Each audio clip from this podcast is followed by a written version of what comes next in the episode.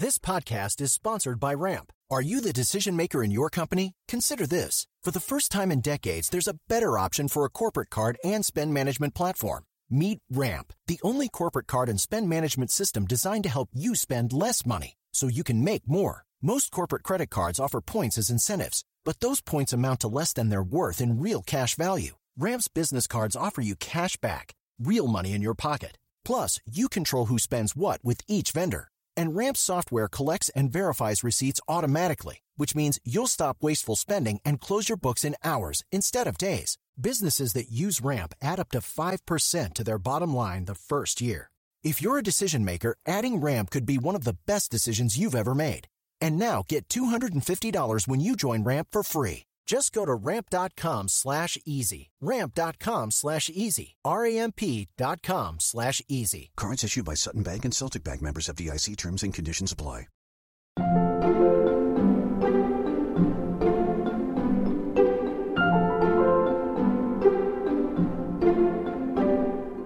I teach a lot of music and I teach a lot of comics as well. And I think that comics is a great tool for education. It's a great like symbolic container that can stand for just about anything.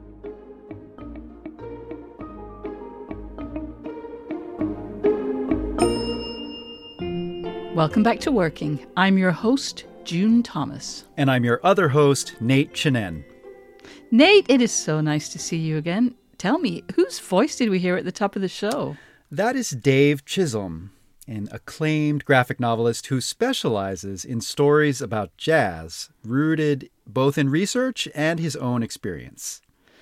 So, what? He is a jazz musician who also draws comics about jazz music and musicians? That is correct. He's an expert with a highly specific niche, but I dare say, even if you're not a jazz maniac like me, I think there's a lot in his work to get excited about. Wow. And why did you want to speak to him right now? Well, I've been an admirer of Dave's work for several years, uh, and I was just really blown away by his latest book, which is called Miles Davis and the Search for the Sound, which, uh, you know, the title should give you some idea of the subject and scope of this book. Indeed. Wow, that is fascinating. I am very excited to hear this interview, but tell me, do you have an extra segment that's exclusively for Slate Plus members? And if so, what will they hear? June, how did you know? Um, you know, so Dave, we had in Dave a connoisseur of both the music of Miles Davis and the world of comics. Um, and I, I, I am an expert in one of those two things. Um, but I wanted to hit him up for recommendations uh, in, in both areas. So I asked him for three essential Miles Davis albums and three mind blowing graphic novels. Um, so that's, you know, it's tough to to winnow it down to just three, but I asked him not to overthink it, and he really came through. All right. Well, if you're a Slate Plus member, you will hear that at the end of the episode. And if you aren't, it's really easy to join as a Slate Plus member. You get to hear extra segments on this show and others, such as The Waves and Mom and Dad are Fighting. You'll also get bonus episodes of podcasts like Big Mood, Little Mood, and Slow Burn. And of course, you will never hit a paywall at slate.com. To learn more, go to slate.com slash working plus. All right, let's hear Nate's conversation with Dave Chisholm.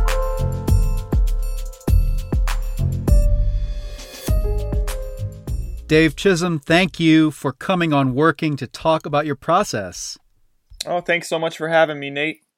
You know, I have to say, in this new graphic novel and in your previous books, including Enter the Blue from last year and Chasin' the Bird, Charlie Parker in California from 2020, there's something you do which is to take full advantage of the visual language of comics to get inside the musical language of jazz.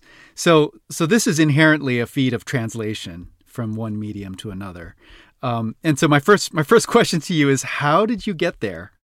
I suppose the eureka moment, if we want to call it that, is just cracking open like a score for like a piece of music and looking at the mm. notation and saying like, well, this is a temporarily unfixed version of a temporally fixed piece of music, right? oh yeah. and then Yeah. and sort of like it sort of snowballed from there uh, in a in a sense because it's like well this little dot on a on a staff represents the note A right uh, that little F beneath it represents play this like loudly with force right Right. Right. all the little bits of musical jargon like so what if I just like decided the paneling was rhythm what if I decided the amount of detail that I put into the work is um, correspondent directly to the amount of detail in a given piece of music? Or what does color represent? And then it sort of became a, like, I don't know if the right word is like isomorphism, where you kind of Yeah, like lay, o- overlay one uh, set of um, constraint or one set of um, rules and regulations upon another set of rules and see like, well, which one corresponds to which one, and you want a one to one ratio as much as you can, or for the sake of my books, um, as much as the story can bear. Because i think it does it can get a little bit maybe um, if i was it, it's not a let, us put it this way. The graphic novel the comic medium is not a space efficient medium. So the Right. there's a bit at the end of chasing the bird the charlie parker graphic novel i did that is like a quote unquote silent comic it's just a purely musical depiction right and it's um 18 consecutive pages with no text on the page but only like uh, these birds flying around on the page, rep- following the contour of like "Relaxin' at Camarillo" by Charlie Parker.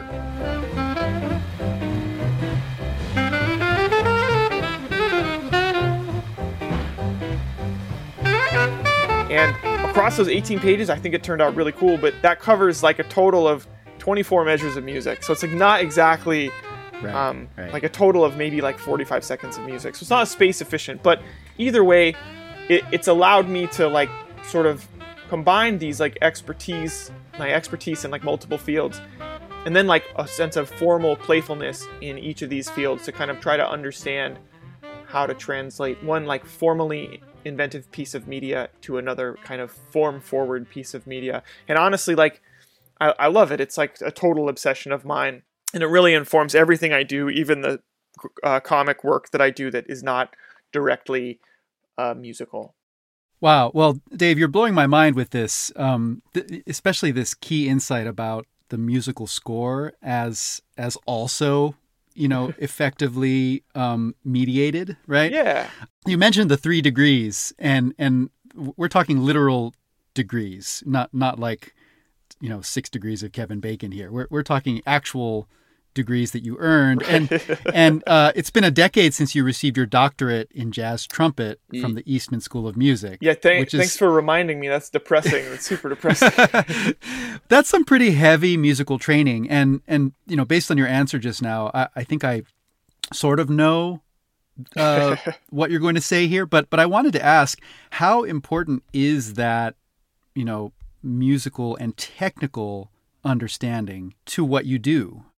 I think it's important for me. Like I want these. I, I like authenticity in this for this kind of thing, right? As much, Mhm. e- especially authenticity about the art itself.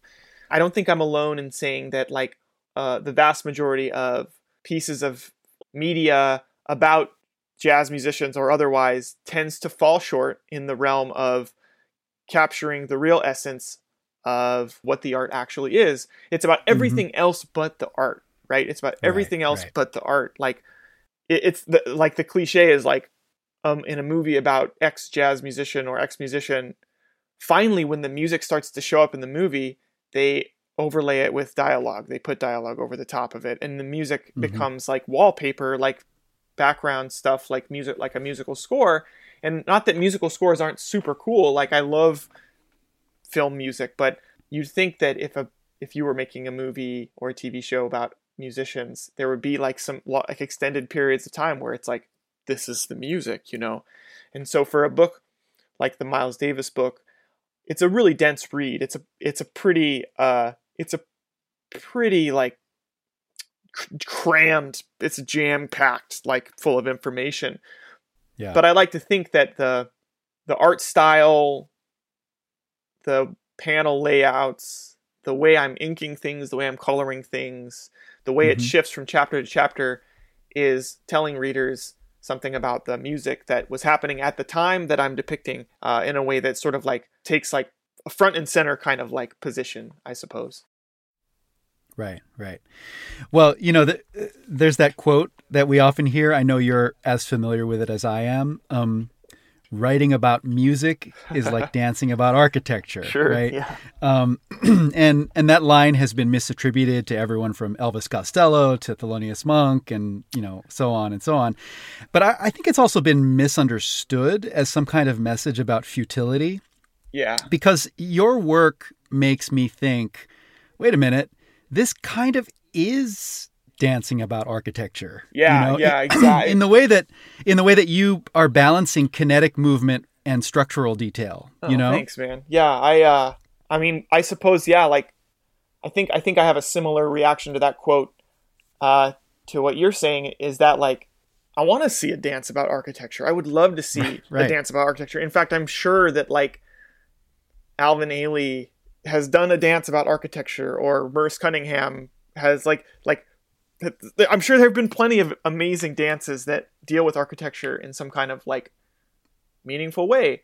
In the promo materials for the Miles Davis book, I suggested this, and it, and I think it, Z2 was cool enough to like run with it. Is that like I wanted to say this book is synesthesia inducing, Mm, um, yeah and like I, the the idea is like we want people to, for for me like the goal is like to make people engage with music on a deeper level beyond just like that thing that we all do where we hear something and go I like this or like I hate this instead Right. thinking about it like what's really happening hopefully a book like this can books like these can give give people like um permission to try something or like encouragement to try something that might otherwise be daunting yeah i mean you- you're not shying away from um, pretty uh, inside kind of musicological uh, detail in this book you know where like what is modal jazz right? Like, what, what does that mean versus you know versus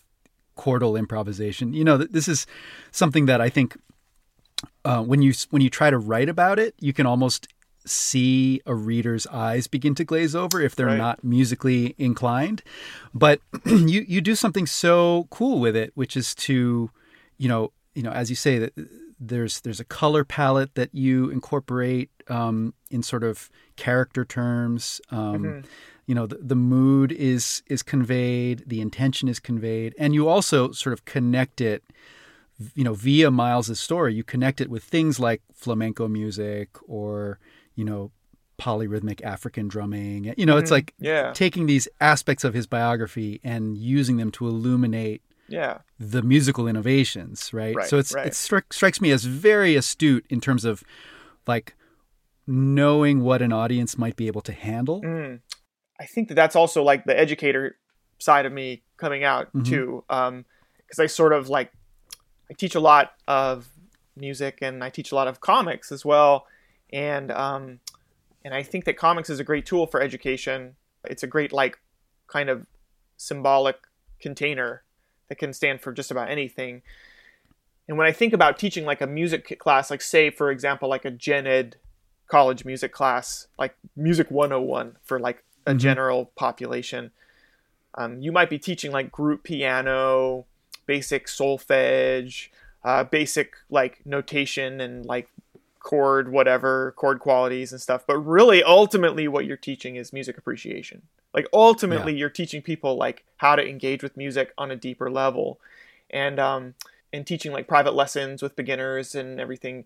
I think I I think I have developed a, a pretty solid understanding of like what people can handle and Mhm. what is going to be like flying above people's heads like just kind of leaving people in the dust and it's good to hear that your assessment that you think that it, this book is is is going to like reach people in that way I, I think it is too i think it hits a nice balance Yeah, yeah, I, and I hadn't thought about the extent to which your your time in the classroom would be influencing that, but of course it would, Mm-hmm. right? Because you've you've seen those glazed over eyes and understood how to prevent that. Yeah, right? yeah. The challenge with a book like this Miles Davis one and um and the and I guess the Charlie Parker one as well is finding a balance where I can like reach those people but not like have the eyes glaze over of the diehards, right?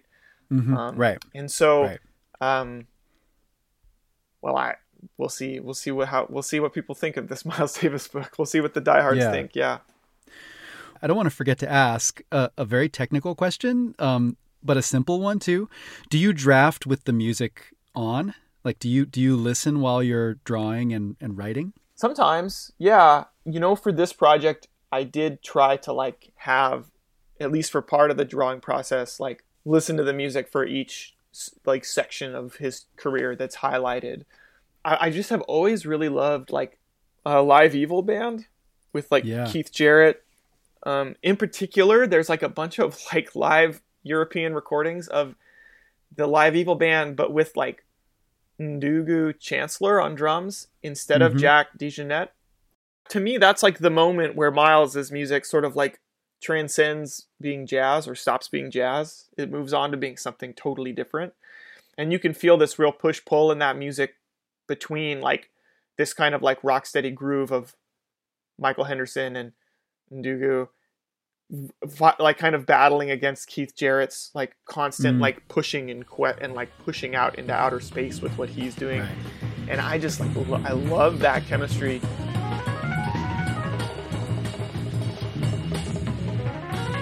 I did get hung up on that. I just like listened to probably like every single possible YouTube video and then like the whole like cellar door session and stuff like that. Um, so I, I did get stuck on that one. Some of the best music ever. I love I love it. Yeah.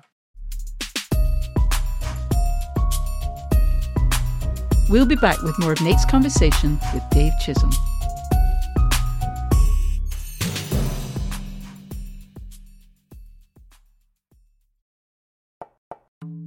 Listeners, we really, really want to hear from you. Every other Thursday on Working Overtime, we answer listener questions. So please tell us your creative challenges and let us help you. Drop us a line at working at slate.com. You can also send a voice memo to that address or give us a ring at 304 933 WORK and leave a voicemail. And if you're enjoying this episode, don't forget to subscribe to Working wherever you get your podcasts. Now let's return to Nate's conversation with Dave Chisholm. Okay, we've been talking in mostly visual terms, right, about your fantastic artwork, but you, you're also working with narrative, and in the case of this book, creative nonfiction, really.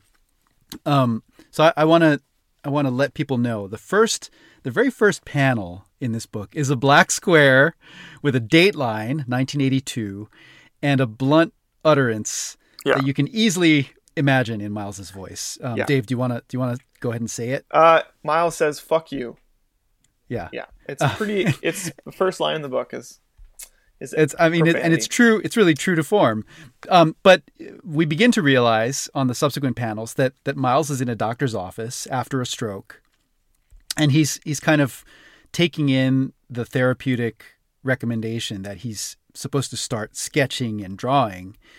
Um, you know, which he s- sort of initially balks at, but then kind of comes around to like, hmm, you know.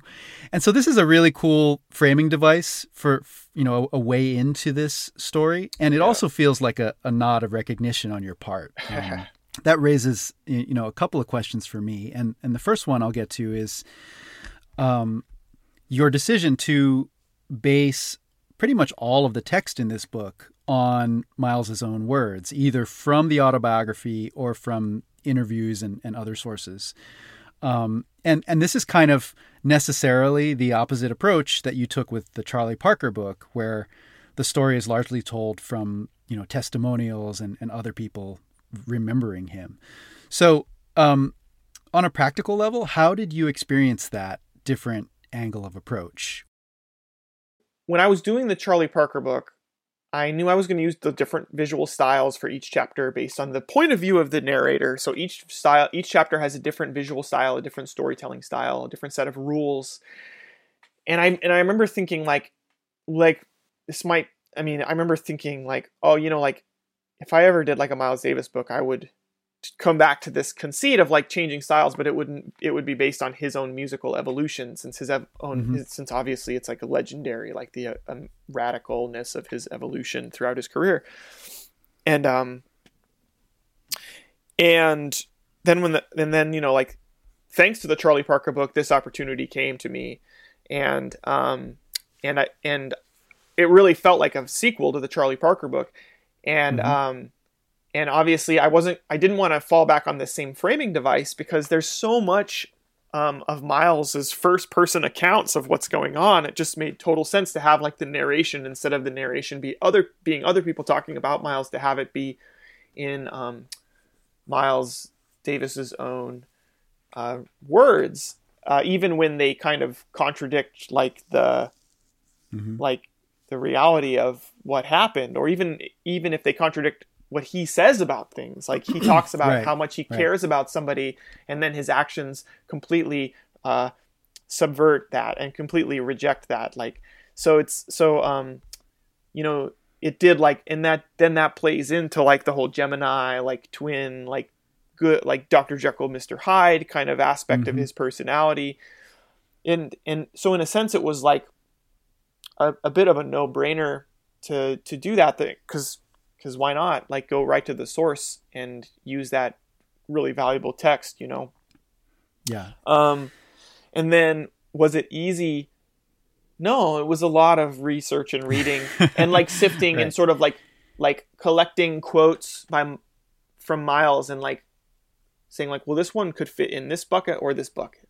This one could Mhm. be about the second quintet or about Charlie Parker, right? Like if it's about band leading, it could be about Charlie Parker, but it could also be about his band leading philosophies in the 70s, right? If it was Yeah, something yeah. about like um like uh, drummers, it could be about Tony Williams or it could be about Philly Joe Jones and Mhm. um, and so it was it was like really reorganizing um, a lot of these like little snippets all over the place and sort of like figuring out where they were going to belong.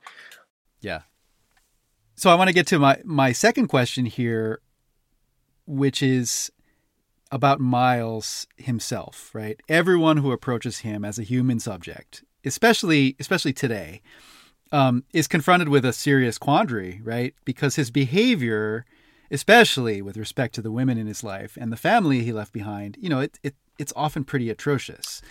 Um, and you're unsparing about this, um, but in the same way that Miles is unsparing in the autobiography. Right. Um, so I wondered, what was that a tightrope walk for you, or, um, and I guess uh, you know, on top of that, was it helpful specifically to be working in the medium of of comics, where protagonists often get rendered with you know their faults and their struggles yeah. on full display? Gosh, there's there's a couple different tightropes. So like the first one was like I'm working with his family for this book. Yeah, and it's Right. this painful dark stuff that is honestly like you said he's candid he's unnervingly candid in his autobiography about all this stuff and um and so the first the first was like i'm just gonna be like right away i was like i think we should be really honest about about the bad side of him the the negative parts of his story and they were like they, Mhm. they were very supportive of that really really like um understanding of that and then in scripting it was kind of like being tasteful in that line where Mhm. it's like not glorifying it not exploiting violence against women not glorifying any of the racial violence that he suffered yeah, not like ma- making sure that like it's there but not like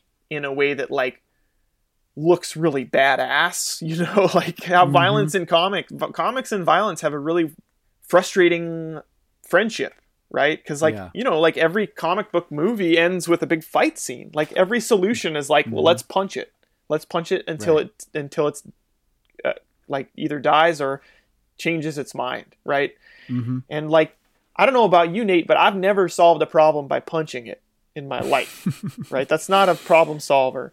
And so, like, when I was writing the script, I had like a few kind of ideas, and I and definitely this aspect of it is where um, where I where I got a lot of like help and guidance from both uh, Erin Davis, Miles' son, as well as um, my editor Rantz Hoseley, um, who who had some really like clever ways of like showing it, not telling it, um, or like implying it, not showing it, kind of thing. And uh, one of the most compelling, mysterious things about Miles Davis. It's like, how is this? How is this? Does this person exist? Right. Right. He's like this trumpet player who embodies all the worst qualities in a sense of like trumpet players, which is like these macho, like toxic ma- male, like wants to be intimidating, is very tough mm-hmm. and macho, and but then his his music is like the opposite of higher, faster, louder for the most part in his career, right? Right. There's a even when he is playing higher, faster, louder, there's a there's a certain vulnerability to it. There's a sens- sensitivity to it. He's extremely sensitive as a listener to the band around him. He's always mm-hmm. responding in exactly the right way to the band around him. It's never like my way or the highway with him. He's always in negotiation with the band around him in mm-hmm. in a way that it's not really like stereotypically like masculine kind of like trumpet playing, right? Well, earlier you invoked the Jekyll and Hyde aspect and the and the you know and Miles himself talks about being a Gemini. Yeah, um, oh yeah, um, he leans into it big time. It's definitely complicated. It's hard. You know, this is like my greatest like musical artistic north star in my whole life, really. Yeah, and that that honesty, I mean, that's a striking thing about your book because I don't think that you let him off the hook. This feels like a pretty clear-eyed assessment of who he was. Even though you are assuming his first person perspective you know like the the wreckage is not invisible in this telling of his life. Um, and there is sort of context. I mean we do understand the toll of racism and you know and and the the pain that he was in and the you know drugs. Yeah i mean it's all in there. But um, there's there's kind of a crucial there's a there's just enough critical distance, I feel, in your telling that it's clear that this is neither a condemnation nor a, a hagiography, right? Um, now, you, you mentioned something earlier about working with um, Miles's family, um, and and you know maybe this is a, a good uh, way to, to bring us home in this conversation. Uh, you know, I was thinking about about graphic novels, but specifically comics in pop culture. And you know, these days when when we talk about that, it's almost like a shorthand for Marvel entertainment. Um, and in Hollywood, you know, there's there's always a lot of related conversation about IP. You work in a different vein and with different materials, but you also work with IP. Yeah. Right. Mm-hmm. Um, and in the case of of this Miles book and the Charlie Parker book, you you got cooperation from artist estates and we haven't talked much about Enter the Blue, mm-hmm. um, your previous book, um, but that was, uh, and that's a, a, beautiful original story that you tell. I, that I highly recommend people check out. Thanks. But that book was made with the cooperation of Blue Note Records. Right. So I wanted to ask how you would describe your relationships with these these various entities. You know, did it feel more like a matter of permission, or more like collaboration? um, you know, where where does that balance fall for you? With Blue Note, the first thing I brought to them because I was asked to pitch something to them, I brought them a nonfiction pitch about the history of Blue Note, and they were like totally not into it. And they were like, "Can you do something like fictional, like with time travel or something like that?" Oh. And I was like, "That's great." I was super excited. And then when I started um, when I start when I put together a pitch, they they approve the story for Enter the Blue, and the conceit of it and everything like that. The like fanta- like magical realism or fantasy conceit of the story. And then when I started sending them script pages, I wasn't getting any feedback. And then at one point, Don was the president of Blue Note Records, emailed me and was like, "Hey Dave, like you're like part of the Blue Note roster at this point, and uh, with Blue Note, with the Blue Note roster, like we don't tell people what to do ever. We just let them do what they do. We trust them. Mm. So we trust that you're going to do a good job with this book. And so it was basically like make this book however you want to make it mm-hmm. from their mouth. But with the Miles book, I would say it was definitely the most collaborative one so far.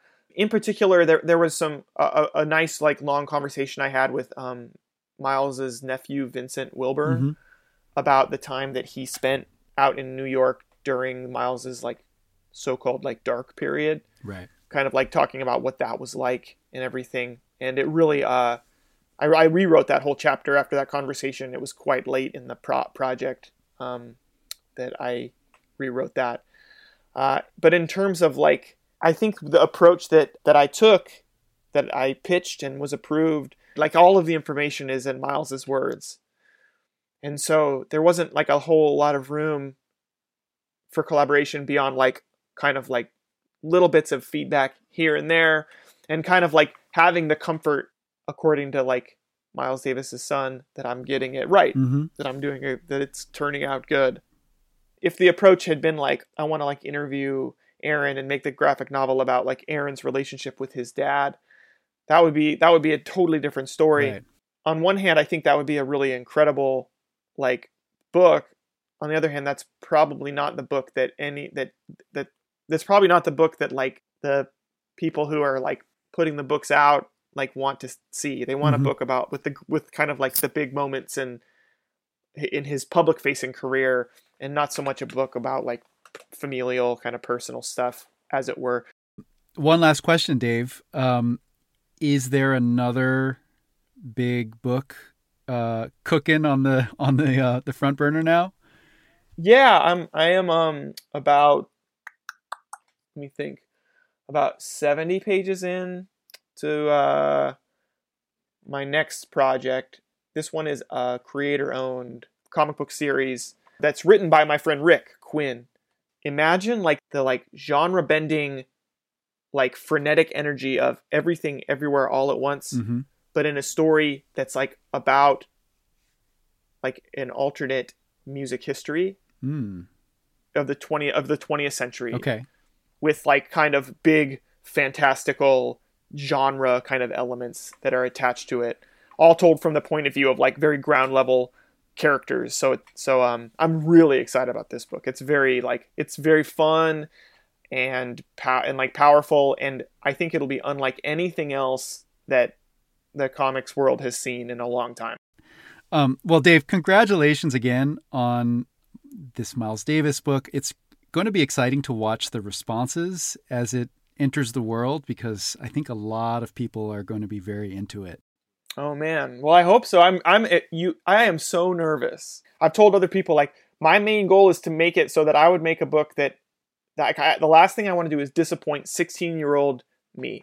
Cuz I was like reading comics and like just listening only to Miles Davis for like maybe like 4 years straight back then and I want to make a book that that person would read and be like holy shit, this is awesome.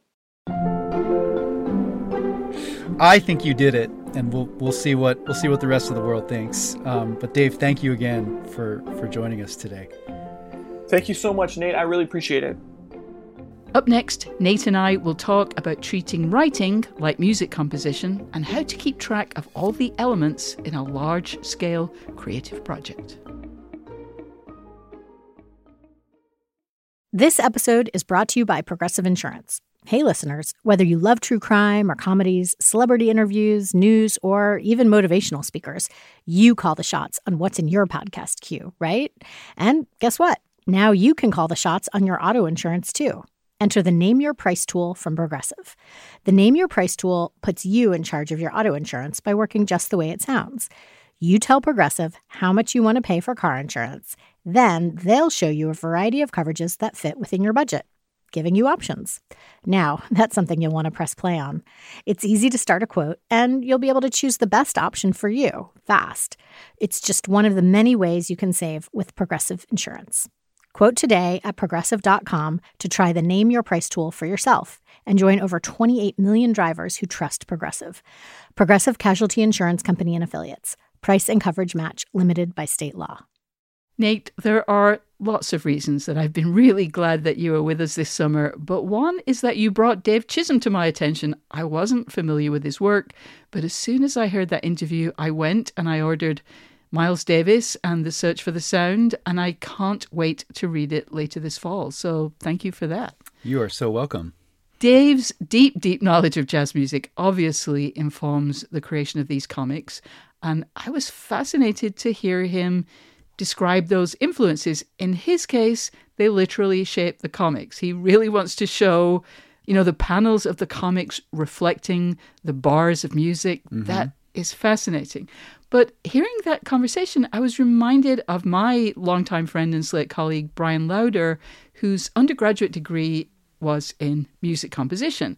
And he brings skills that he learned there to his editing. He's very concerned with the building of tension, the use of leitmotifs, and other elements that are just slightly different from other editors I've worked with. So, given your music background, Nate, I wonder if you're aware of using any of the elements of music theory in your writing. You know, this may come as a surprise, but I haven't really thought about this consciously. So maybe I'm not aware. But, you know, now that you mention it, um, I mean, of course there's an influence, right? Um, I'm so obsessed with it and it's what I it's what I'm always thinking about. Uh, so when you mention music theory, I'll draw a distinction here between theory and practice. Um, Because the first thing that comes to mind for me is rhythm, plain and simple. I've al- really always been tuned into rhythm, um, you know, not just as a musical uh, element, but as a mode of communication. And I think that that feel for cadence and phrase uh, functions on a subconscious level, you know, whenever I compose a sentence. Interesting. Um, you know, and, and it, I don't. I, I think I mentioned this in a, a previous episode of Working when I was talking with Isaac. Um, I don't tend to read my work aloud, but I do hear it in my head. So, uh, so the rhythm plays out in that process.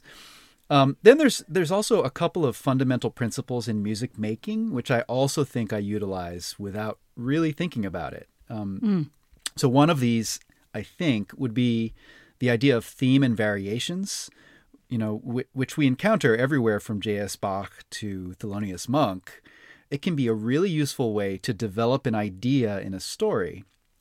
And then another one is call and response, which exists in a, a whole lot of Afro diasporic music, but also, you know, in the tradition of antiphonal liturgical music and various European folk musics, right?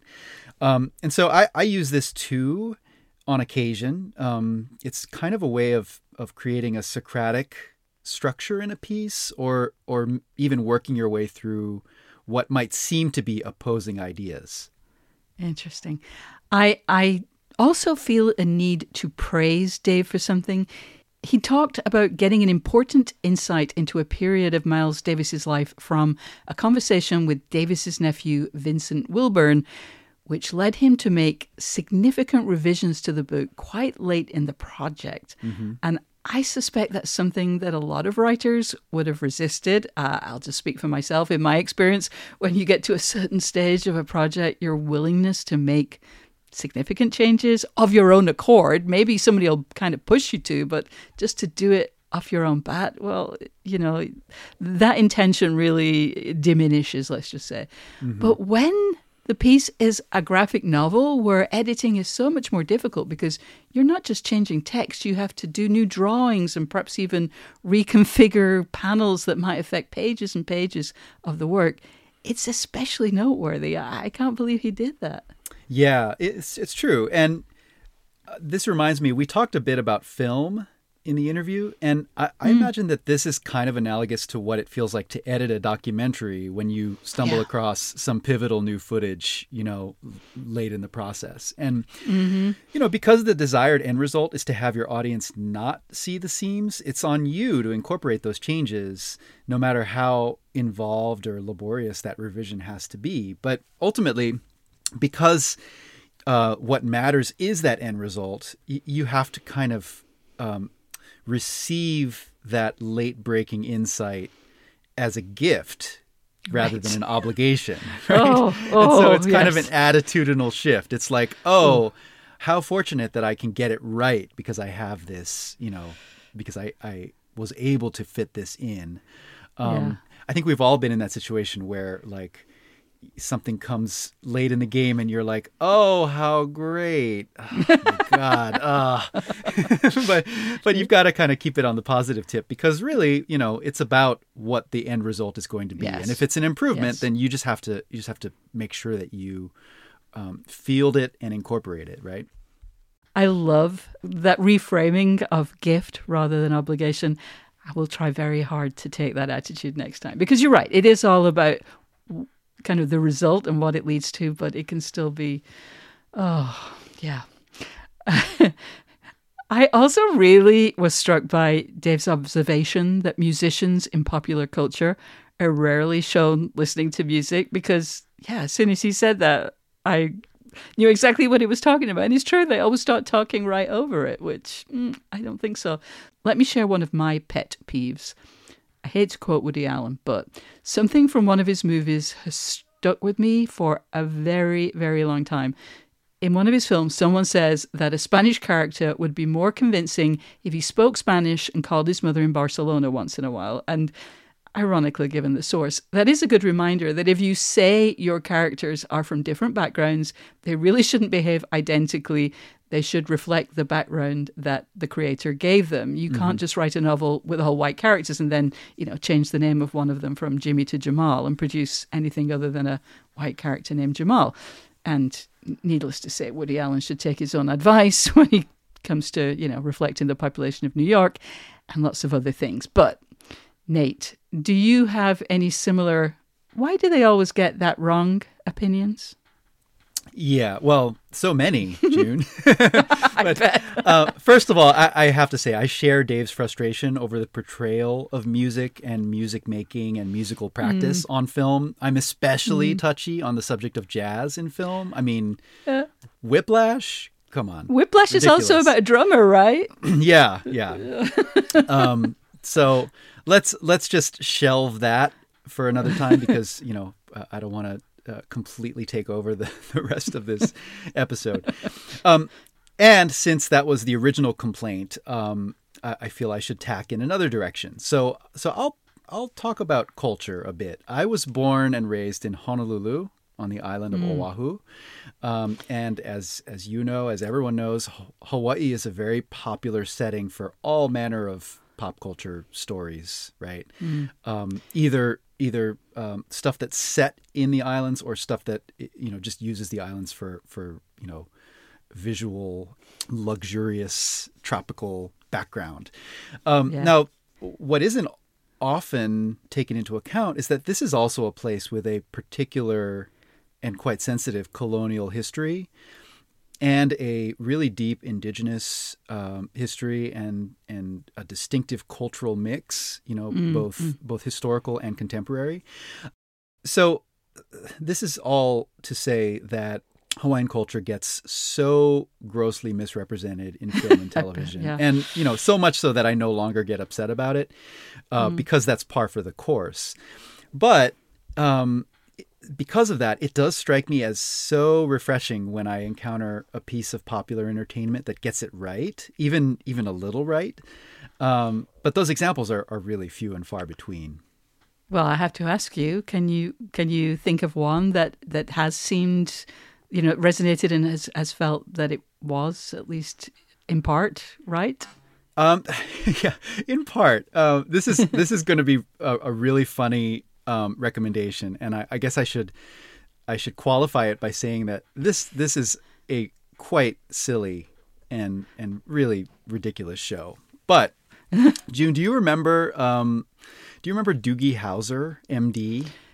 You know, I'm not sure I ever watched it, but I definitely remember it. Yes. Yeah. So th- this was the this was the series. You know, it was a sitcom on ABC in the you know the very early 90s i think it started in 1989 and it's what uh, you know it's what brought us um, you know the the wonderful talents of Neil Patrick Harris when he was right, when he was a, a, young man, uh, a, a, child, in fact.